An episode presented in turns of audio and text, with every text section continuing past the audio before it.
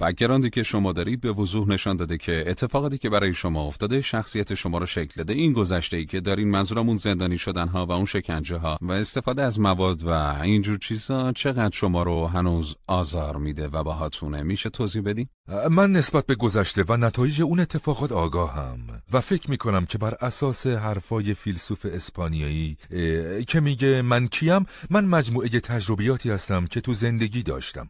ولی من اصلا به گذشته نگاه نمی کنم. چون اگه به عقب برگردم نمی‌تونم به موفقیتی که امروز دارم دست پیدا کنم. پس سعی می‌کنم امروز رو در همین جایی که هستم زندگی کنم. ولی من مجموعی از لحظات سخت لحظات خوب و تجربیاتی هستم که تو زندگی داشتم. نمیشه به صورت کاپیتالیست زندگی کرد و دانش رو جمع کرد و همینطور پول رو جمع کرد. نه نه نه نه. زندگی یعنی بودن در لحظه. و ما الان اینجاییم. درست همینجا. و درسته که هممون ریشه هایی داریم و گذشته داریم و ایده هایی تو ذهن داریم. ولی کاری که من سعی دارم انجام بدم اینه که به بهترین شکل در لحظه ای که هستم زندگی کنم.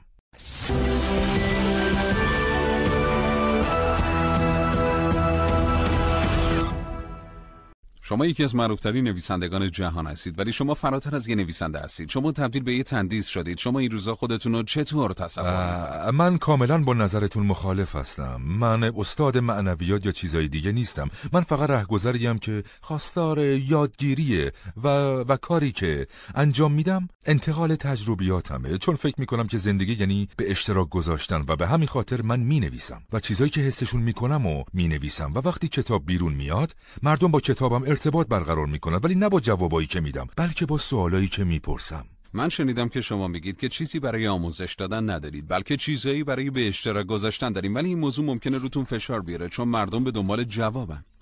آره باهات هم عقیدم نمی‌دونم نمی‌دونم وقتی من کتابی می نویسم دارم سعی می کنم خودم رو درک کنم. چون درک کردن خودمون کار راحتی نیست مگه اینکه با دیگران به اشتراکش بذاریم.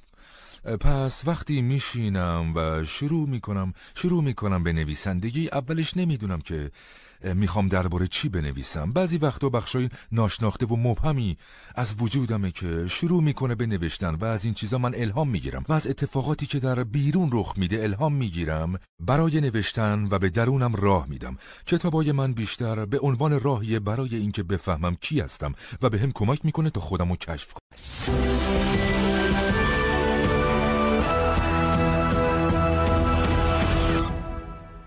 یه زمانی هست که آدم می‌فهمه که وجود خارجی داره. درسته؟ این ایده رو از یه درخت درخت پرتغال گرفتم که باعث شد متوجه بشم که من زندم ببینم اوپرا تو یادته چه زمانی متوجه شدی که زنده هستی؟ نه یادم نمیاد چه روزی. ببین من یادمه. من, من کاملا یادمه. کاش می‌دونستم ولی اشکالی اون روز اون روز من نه تنها متوجه شدم که زنده ام بلکه فهمیدم که در مرکز جهان هستم. متوجه شدم که من که من زنده و اتفاقات بسیار زیادی داره خارج از دنیای کودکانه من رخ میده و به خودم گفتم که باید به این چیزا توجه کنم و بفهمم که چه اتفاقی داره میافته و اینطوری به زندگیم ادامه دادم. من فکر می‌کنم که باید ریسک کرد همیشه و اگه و اگه ریسک نکنی نمی‌تونی به جلو حرکت کنی. ما همیشه سعی داریم همه چیزا برای خودمون نگه داریم و و یا میگیم با این چیز موافقیم و یا با اون چیز مخالفیم. ولی کاری که لازمه انجام بشه اینه که شخصیتمون رو ارتقا بدیم و کارهایی رو انجام بدیم تا مطمئن شیم که صدامون به گوش خیلی ها می‌رسه.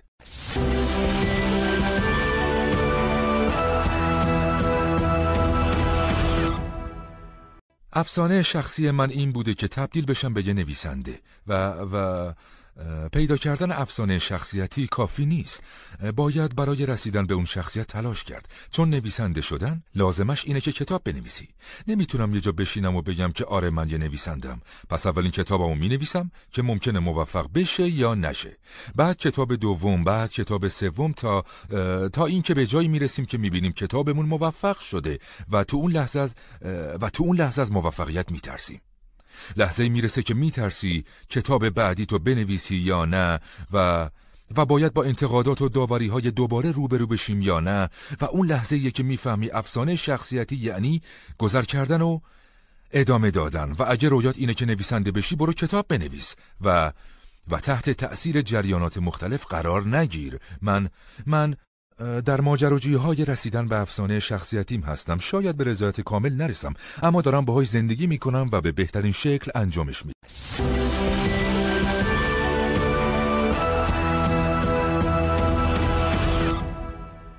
من با هر گونه مشکلی که سر راه هم قرار می‌گیره میجنگم. هیچ نویسنده سنتی برزیلی وجود نداره که کتابش به اندازه کتاب من به چیزی حدود پنجاه و شیش زبون زنده دنیا ترجمه بشه که, که این موضوع خیلی برای من تأثیر گذاره در حالی که کتاب دیگه منم به 18 زبون دنیا و و کتاب آخرم تا به حال به چهار زبون ترجمه شده.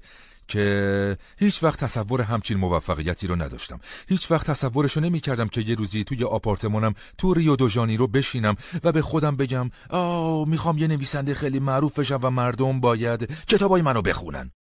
چون آخرش اون کسانی که باعث رشد و معروفیت کتاب و نویسنده میشن خوانندگان اون کتابن. کتابهای من به سرعت در دنیا گسترش پیدا کرد و به کشورهایی مثل ایران و آسیا هم راه یافت. بیشترین تعداد نسخه های کتاب من تو کشور ایران و آسیا به فروش میره و از هر پنج خانواده چهار, چهار تاشون یکی از کتاب منو تو خونشون دارن. پس هیچ دستورالعملی برای موفقیت وجود نداره. وقتی دنبال دستورالعمل بگردی میبازی. چون مهمترین ویژگی درونت یعنی خلاقیت رو از دست میدی. همچنین می‌خوام از کلمه معصومیت استفاده کنم. منظورم از معصومیت ساده بودن نیست. منظورم اینه که باز بودن فکر و دیدن دنیا از نگاه یک بچه تازه متولد شده است و هر روز از زندگی لذت بردن سپرایز شدن و همواره دنبال کشف کردن چیزهای جدید بودنه.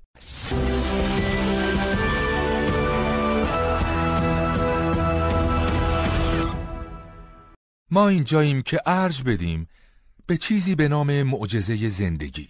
شما می‌تونی الان اینجا باشی که فقط وقت تو پر کنی و کارهایی رو انجام بدی که کاملا بیمعنیه. ولی تو می‌دونی که یه دلیلی وجود داره که الان اینجایی. این تنها چیزیه که به تو شور و اشتیاق میده. درسته؟ و تو می‌فهمی که چه زمانی داری به افسانه شخصیتت خیانت می‌کنی. زمانی که کاری رو بدون شور و اشتیاق انجام بدی داری به بله. خودت و افسانه شخصیتت خیانت می‌کنی. و بدتر از اون تو می‌فهمی که براش بهانه خوبی هم داری که بگی من هنوز آماده نیستم. که فقط یه بهونه است. به خودت میگی که هنوز آماده نیستم و منتظر زمان مناسبشم. میگی که باید برای خونوادم غذا فراهم کنم ولی خونوادت از تو می‌خوان. درسته. که خوشحال باشی دخترت همسرت شوهرت. دوست ندارن که تو رو مشغول کار در جایی ببینن که تو از اون کار متنفری. حتی اگه اون شغل برات کلی پول به همراه داشته باشه.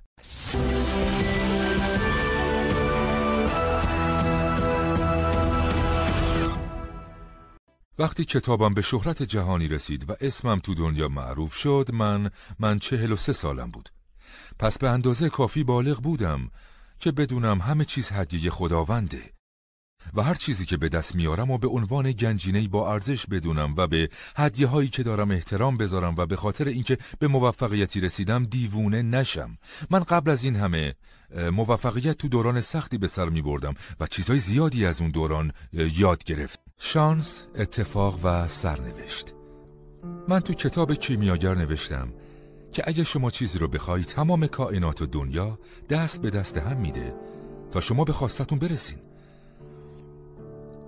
به این معنا که وقتی شما انرژیتون یا هر چیزی که اسمشو می‌ذارید به هوا منتقل می‌کنید تمام دنیا تحت تأثیر انرژی شما قرار می‌گیره.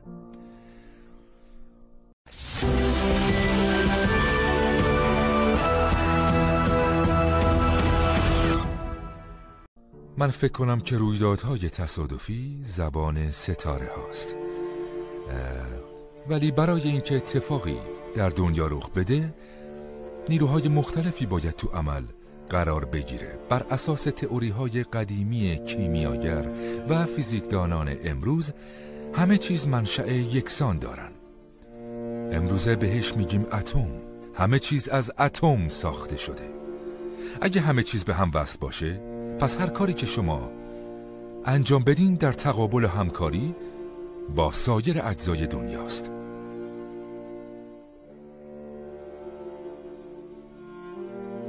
پس وقتی شما این طرف و اون طرف رو نگاه می‌کنین نشانه های زیادی رو می‌بینید و می‌فهمید که دنیا داره به شما نگاه می‌کنه. و, و تنها کاری که باید بکنید اینه که زبان دنیا رو درک کنین. چطور میشه هر زبانی رو در دنیا یاد گرفت؟ از طریق ریز کردن و همینطور نترسیدن از اشتباه کردن. پس وقتی شروع به یادگیری زبان می‌کنی چیزهایی که تا به حال منکرش می‌شدی رو میری سراغش. چیزی به نام بینش و بصیرت و لازمه که از این بصیرت استفاده کنی و باید به اندازه کافی شجاع باشی که خودتو غرق در دنیای ناشناخته کنی و بگی که من می‌خوام این زبان جدید رو یاد بگیرم.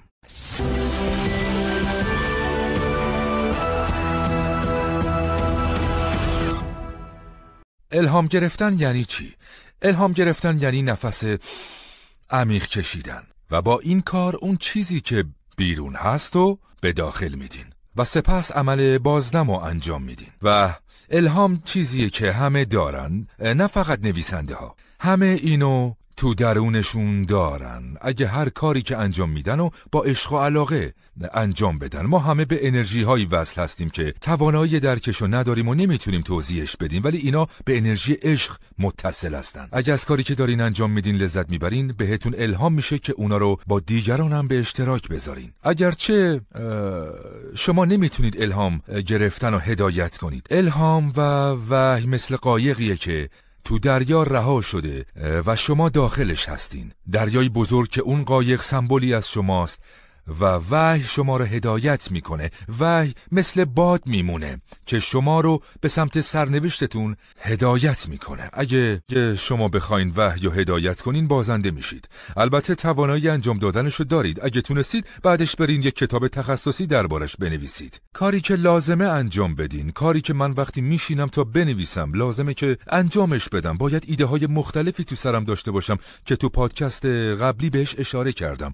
و سپس به خودم اجازه بدم که توسط ایده هایی که دارم هدایت بشم. و وقتی که هر روز صبح میشینم پشت میزم تا کتاب جدیدی رو بنویسم برم سراغ قایقی از وحی ها و همچنین ایده هایی که از شب قبل داشتم و به خاطر بیارم. ایده هایی که قبل از خواب وقتی تو جام دراز کشیدم به ذهنم میاد که به خودم میگم. فردا حتما باید دربارشون بنویسم و یادداشت های زیادی هم برمیدارم. و میشینم پشت میزم و یادداشتامو می‌خونم و به خودم میگم که خیلی خوب. شروع می‌کنم ولی از همون اولش می‌دونم که نتیجه خوبی نمیده. و از یادداشتام استفاده می‌کنم تا صفحه بعدی و فصل بعدی رو بنویسم. ولی یادداشتام به هم متصل نیست و بعد از نیم ساعت تا یک ساعت نوشتن سوار این قایق میشم و چون به نظم هم نیاز دارم تا بتونم سوار قایق وحی بشم و کاری می‌کنم که توسط وحی هدایت بشم. با در رسابوک از مزایا و هدایای ویژه بهره مند شوید.